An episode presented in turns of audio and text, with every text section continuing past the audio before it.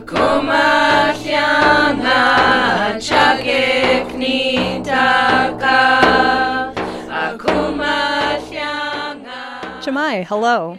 I'm Maria, Uptahatnga Salechnik. Welcome to the Alutiiq Word of the Week, a lesson in Alutiiq language and culture.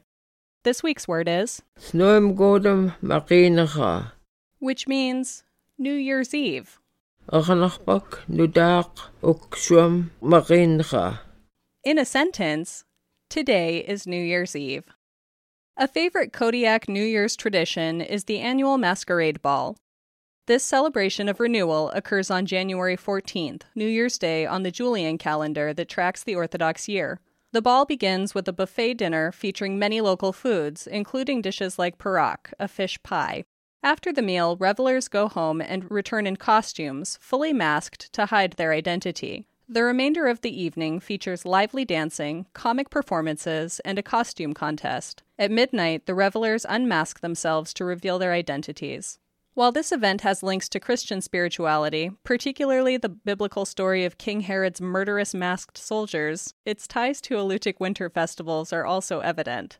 Mask dancing was a central part of Alutiiq celebrations, where the human like spirits of animals were called to the dance hall and honored to ensure future prosperity.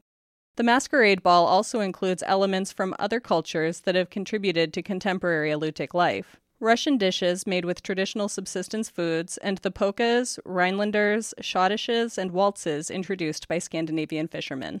That's the Alutiiq Word of the Week. The Alutiiq Word of the Week is produced at the studios of KMXT Public Radio in Kodiak, Alaska. Words are spoken and translated by elders Nick Alokli and Sophie Shepard. Lessons are written by the Alutiiq Museum with assistance from Kodiak Island Alutiiq speakers, Alutiiq Language Club, the New Words Council, and with mentorship from Dr. April Laktonen Counceller. Lessons are published in the Kodiak Daily Mirror each Friday. Please contact the Alutiiq Museum for weekly distribution of lesson copies by visiting the museum's website at alutiiqmuseum.org and find our podcast on the iTunes Store. And if you would like to learn more about the Alutiiq language, visit alutiiqlanguage.org.